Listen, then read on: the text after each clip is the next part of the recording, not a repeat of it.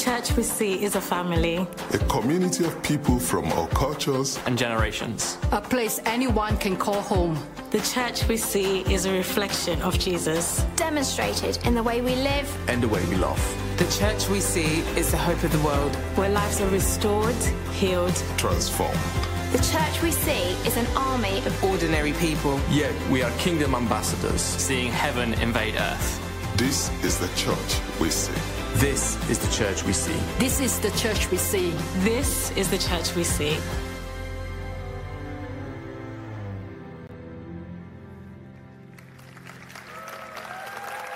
Come on. Well, it is so great to be with you. Those of you who are here in the room, also joining online, and Leicester, and my wonderful family in Kingsgate, Cambridge. I love you. And today, I want to talk to you about a very special day.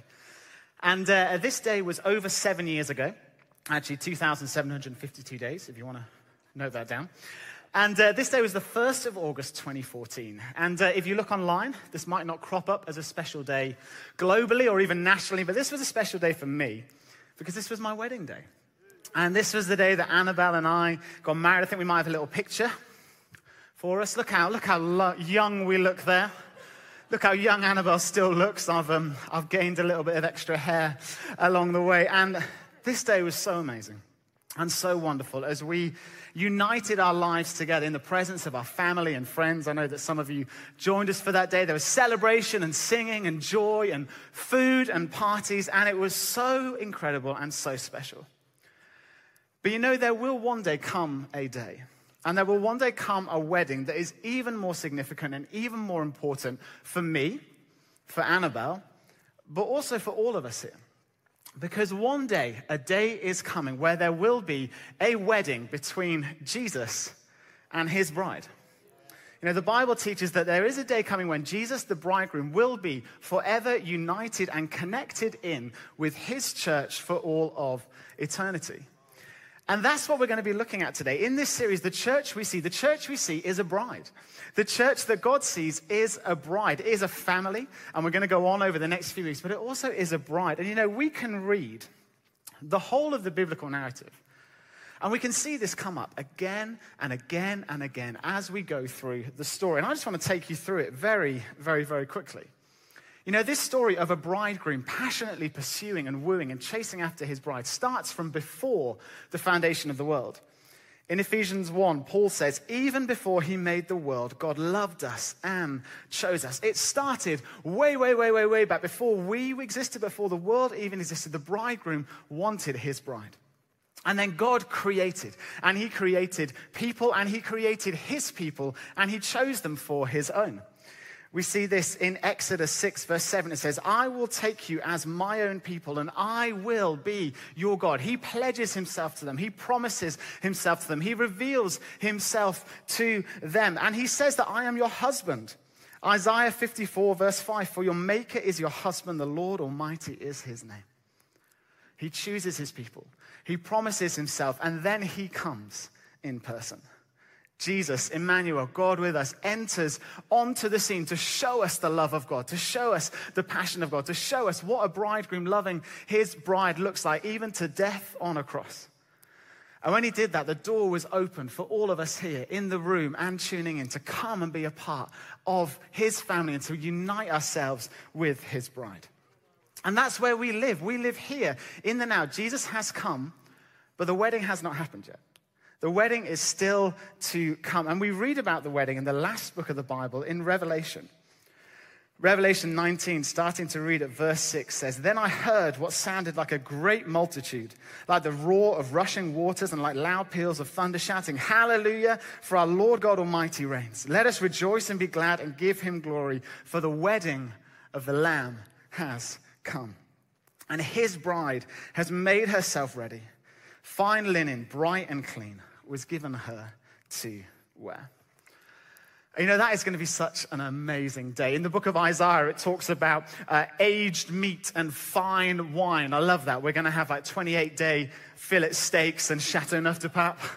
Vegetarians, there may be another option. There's going to be celebration. There's going to be a party. There's going to be joy because Jesus and his church will be together forever as one. And you know, as we think about this, it's really important for us to remember that Jesus is not coming back for brides, he's coming back for his bride. Singular. You are not the bride of Christ. We are the bride of Christ. Together as Kingsgate, multi site, but also the global church. That is what Jesus loves. And that is what Jesus is passionate about. And if ever we get tempted to disconnect ourselves from the church, then there may be a reality that we disconnect ourselves from that future party that is to come. But you know, I believe Jesus today is offering us an invitation. Wherever we're at in our faith, however we feel towards Jesus, maybe we're just tuning in because we haven't got anything else to do today. Jesus is offering an invitation to say, Come and be my bride. And how this fully works, we don't fully know. You know, Paul, even in the letter to the Ephesians, he talks about it as a profound mystery. And I love that. So, if we get a little bit confused about this, then we can just say, Oh, it's a profound mystery. But I want to propose a couple of things to us today. And I want to propose that although the wedding has not yet been, we are living, as it were, in the engagement period. We are living in the time where we are the bride to be. This says bride to be if you can't read it. And there are things that we can do in the meantime to get ourselves ready for that day.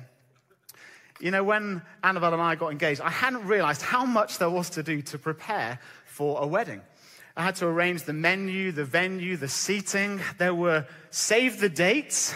Those are a thing. We decided to make these really fancy save the dates. I've got one here still, where you opened it and it like tied a knot because we were going to tie the knot. Yeah, don't do it. It took forever. all of this preparation, all of this planning, and then on the morning as well, hours of preparation and getting ready. And that was just me. Annabelle had to get ready as well. But there's lots to do in preparing for a wedding. And Kingsgate, there is lots for us to do as we prepare for that future wedding. And there's so much that I could share with you, but I just want to share two things briefly with you about how we can prepare for this wedding. And the first one is this let's stay faithful in the waiting. Let's stay faithful in the waiting. As part of the wedding ceremony, uh, Annabelle's granddad, who was officiating our wedding, uh, he said these words. He said, Chris, will you take Annabelle to be your wife? Will you love her, comfort her, honor, and protect her? And forsaking all others, be faithful to her as long as you both shall live. And then he said the same to Annabelle Annabelle, will you take Chris to be your husband? Will you love him, comfort him, honor, and protect him? And forsaking all others, be faithful to him as long as you both shall live. And you know, our relationship as the church with Jesus is supposed to be one where we say these words, where we live forsaking all others and being faithful as long as we both shall live.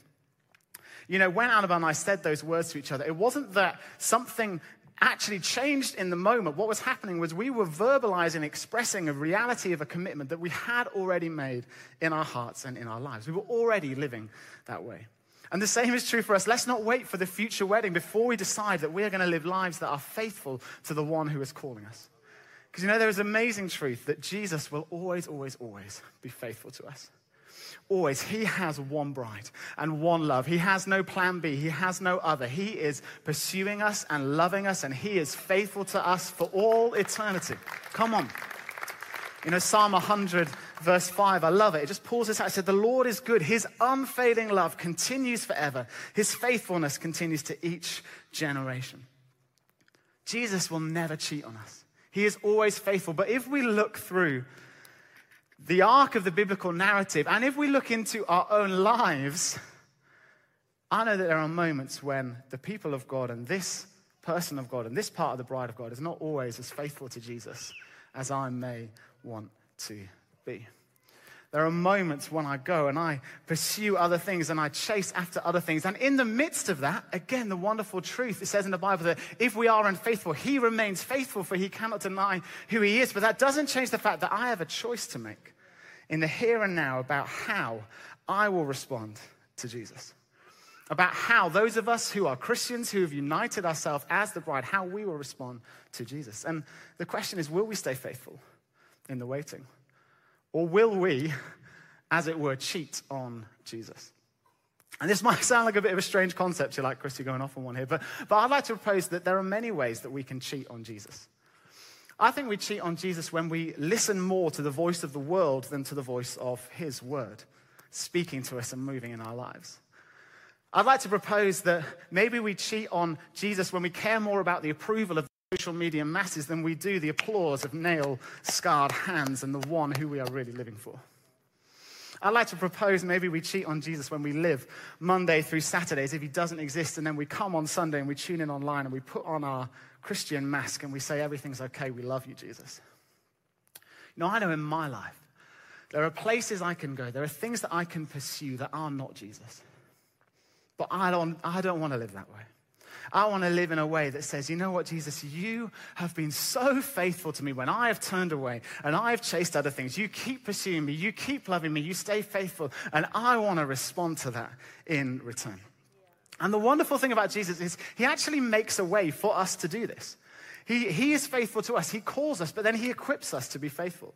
The first thing he's done he's already died for us. he's already made a way for us to be united and forgiven. The second thing is he's given us his word.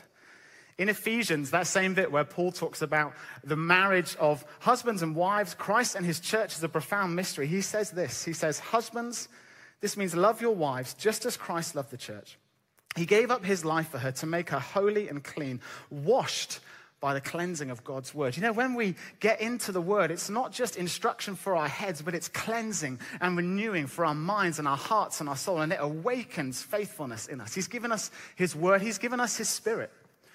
One of my favorite verses in the whole Bible is Philippians 2:13. It says, "God is working in you, giving you the desire and the power to do what pleases him." You know, do you want to stay faithful to Jesus? Do you want to stay faithful? If you do, then God can come, enhance that desire, increase that desire, and then give you the power and the ability to do it. But you know, He's also made another way for us to stay faithful, and that is, again, remember, we together are the bride. He has given us each other. He's given us each other. The Christian life is not one that we live trying to be faithful alone, but it's one where we come together and inspire and equip and challenge each other. Paul writing to the church, and, and you know, this, this really is something that I, I feel for us here as well. He says, I'm jealous for you with the jealousy of God Himself. I promised you as a pure bride to one husband, Christ. But I fear that somehow your pure and undivided devotion to Christ will be corrupted. You know, I want to encourage us, Kingsgate, let's be jealous for the faithfulness and the purity and the devotion of ourselves, yes, but also of our friends and of our life group and of those in our teams and of those that we know in this church. Let's jealously pray for each other. Where we know people are struggling with areas in their life, let's get down on our knees and pray for the desire and the power to stay faithful to the one who is also faithful. But also, I want to encourage us, and this is something that is not necessarily easy for us to do, but to actually challenge and encourage each other verbally to stay faithful. You know, there was a, a group uh, around in the 18th century, still around today, the Methodists, and they used to meet together. And basically, when they met together in small groups, they'd ask each other questions. And the questions basically were like, How have you sinned this week? How have you been tempted to sin this week? Is there anything you've done which you think might be sin this week and you're not sure whether to tell me, but you think you should tell me? Tell me now. And they lived their lives with this beautiful openness, not to shame each other, not to guilt each other, but to call out the reality of the identity. You are the bride. Let's stay faithful to Jesus. And so maybe there's a little 10 word question here I've got for us, which we might want to pick up and start asking each other and start asking our husbands and our wives, start asking our kids, our friends, our life group. And this is the question How do you need help in staying faithful to Jesus? How do you need help in staying faithful to Jesus? Because we live in this in between time. We are the bride to be. One day we will be united forever, faithful forever. But let's choose faithfulness now. And you know, we can choose faithfulness by saying no to lots of things, and that is good and that is important. That will only ever take us so far. You know, the ultimate way I think that we want to prepare and stir our hearts for being the bride is by saying a big, big yes to Jesus. And so the second thing I want to share with you is this let's keep our passion burning bright. Let's keep our passion burning bright. You know, Jesus is passionate about us, He is passionate about His bride. And the wonderful thing is, I don't know about you, but when I read the Bible and I read the kind of promises where it says, like, uh, Jesus will delight over you with singing, where he says, Never will I leave you, never will I forsake you. I, I really like that because I'm like, oh yeah, Jesus loves me. Jesus will delight in me. Jesus will never leave me nor forsake me. But did you know that basically every you that we read in the Bible is you plural? It is not written to you or to me, although we can pick it up and run with that, but it is written to us. You know, Jesus is passionate about us. He's passionate about his church, his bride coming together, and he desires a bride who is passionate about him in return. You know, I've been working a lot from home recently, uh, as I imagine many of us have, and um, Annabelle is a teacher, and so there comes a time every day when I know she's going to come back through the door, and I'm usually I'm kind of like, okay, come on, come on, like I'm ready, I'm waiting because I'm passionate about her, and I'm, it sounds a bit silly, doesn't it? I've missed it. It's been a day, but I've missed her, and I'm waiting for her to come. And when I hear either the ring of the doorbell or the key unlocking, I run from where I am, and I'm like, Annabelle, I give her a big hug. And can you imagine what would happen if I did that? I'm running towards her. I'm like, i have missed you. I've been waiting for you. I love you. And I give her a hug, and she's just like, Meh.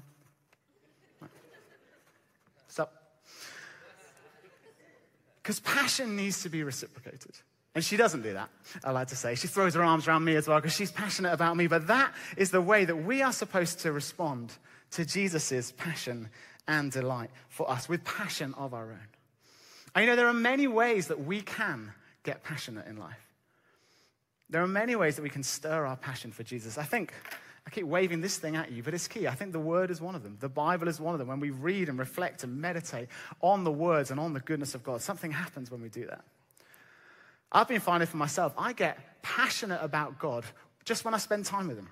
When I carve out time each day and say, you know what, God, I'm going to get out and about and I'm going to see you. I found that I get passionate about God when I give when I, when I actually put my money where my mouth is and my heart overflows into my wallet and I give, it increases my passion.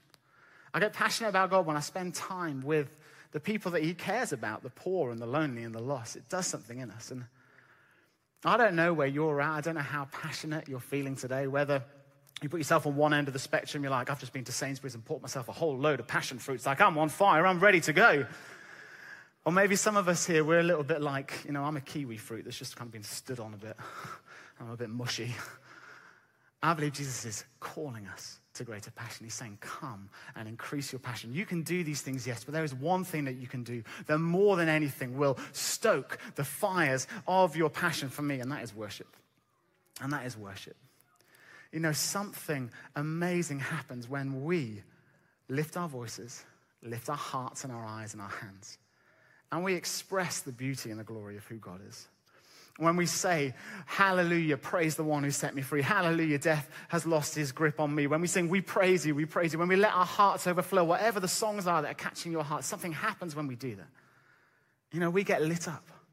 We get set on fire as we express our passion. It awakens more passion in return. So I want to encourage you if you've lost the habit of worship, as I know I can so often do in my own private life, I want to encourage you to stoke those fires again and begin to worship and begin to put those songs on and stir yourself, and you will get set on fire like a candle burning in the dark.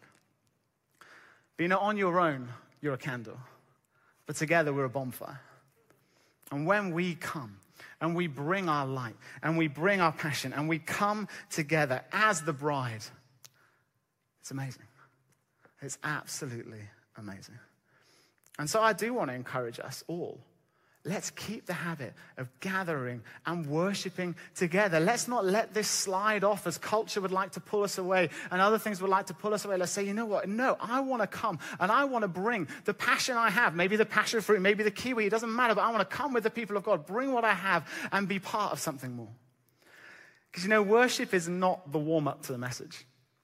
I want to tell you that. And uh, you think I'm joking, it is a little bit of a joke, but it's also true. We sometimes treat it this way, I think. We treat it this way when we look at the weather forecast on Saturday and we're like, oh, it's sunny. You know, maybe I could miss church, catch up later. Or we look at the weather forecast on Saturday and we go, it's rainy. I don't want to bike and get wet, so maybe I can miss church and catch up later. But it's not true. The message is important. These words I'm sharing you with are important, but worship and our heart's passion and our heart's devotion is something that is so, so special. I want to encourage us, let's not lose that. Let's not lose the passion. If you are passionate here, then I want to encourage you, if you can, get with the people of God and let your passion and the fire in you catch in other people. And if you feel you've lost your passion, again, I want to encourage you get with the people of God. Where we're gathering in our campuses in the room, do that. Online campus, in your groups, and get set on fire by others. Because, you know, I sometimes lose my passion. But when I come together, and I worship with others. When I see, touching heaven a few times ago, there was one of our young people on the front dancing her heart out to God. It did something in me. It set me on fire. When I'm in Cambridge and I look around and I see people who are struggling in their lives and they're putting their hands in the air and they're offering a sacrifice of praise, it does something to me and it stirs me to greater passion. When we sing our songs, when we let that overflow in our hearts and our eyes and our bodies in passionate praise, it's so beautiful and so wonderful. I just want to ask the band to come up as I come into land. A day is coming when Jesus will return for us, for his bride. And he will return with love and desire and delight and passion in his eyes. And in the meantime, we get to live as the bride to be. We get to cultivate our faithfulness.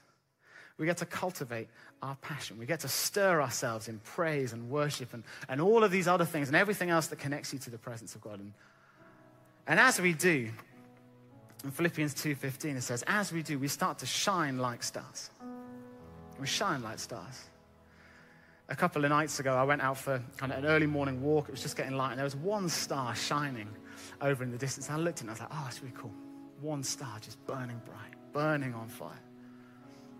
But you know, there are other times. I remember last year we were in Wales, Annabelle and I, and we we looked up at the night sky, and it wasn't just one star, but it was hundreds and thousands connected together, each burning bright, but together. And we literally just, we got out some deck chairs and we just looked up and we just gazed at it for like a good hour.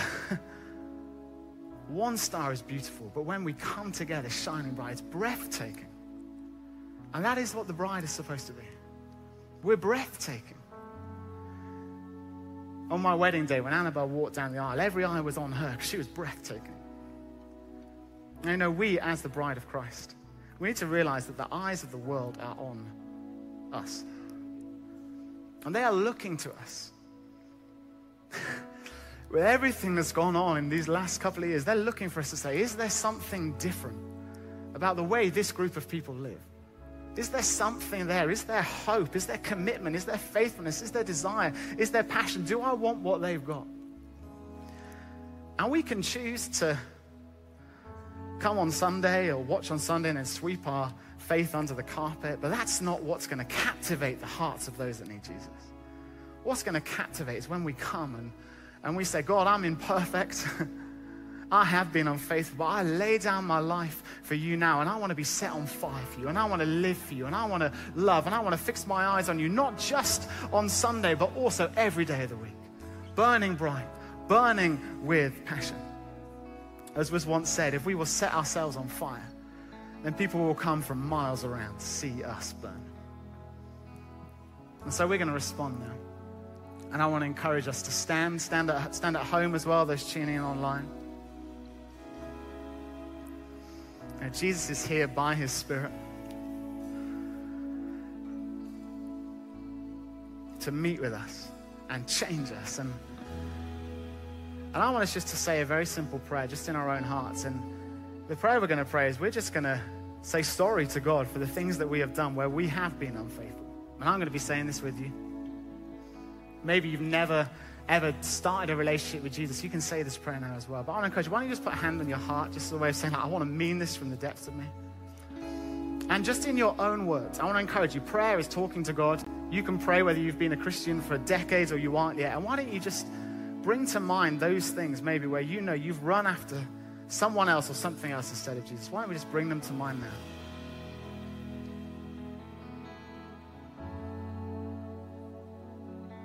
Jesus, we say together as the bride that we are sorry for the ways that we have been unfaithful, for the ways that we have turned our backs on you. And God, we repent and we want to turn around from those things. We want to live faithful. We want to live lives that are fully devoted to you. So we just say we're sorry and we receive your forgiveness now. Thank you, Jesus, that you paid the price for our forgiveness. Why don't you just receive forgiveness now? Whatever it is that you've done or not done, His blood covers it. Why don't you just receive that now? Thank you, Jesus. Yeah. Thank you for your forgiveness and your cleansing. And then we ask, Holy Spirit, would you come? Would you come on all of us right now? Jesus, thank you that you desire a passionate bride and you are calling us to yourself. You are calling us to a life of deeper devotion and deeper passion. And so we just say together as a bride again, why don't you just say this on your word? God, set me on fire. Set us on fire. May we burn bright when we come together. May we bring our candles and may we see this bonfire of your spirit a bonfire of your presence and your passion and worship and praise awakening in our hearts. Awaken, come to life. Those of you who you know your passion has died, just ask the Spirit to breathe on you now and awaken you to life. If you've never given your life to Jesus, ask Him to come and awaken you with passion right deep in your inner being. Come, Holy Spirit, we pray. Come, set us on fire, fill us again. We need you. We need you. We need your love. We need your breath. We're waiting for you. We're waiting for you, yes, for that final wedding day to come when we will be united forever, but we're waiting now. And we're calling on you to come now with passion and fire in this room, in our homes, in our cars. Set us ablaze. We're waiting for you. We lift our hands, we lift our voices, and we give you praise, King Jesus. We give you praise. We love you. Come, come, come, come, come. Come, come, come, Holy Spirit. Let's sing together.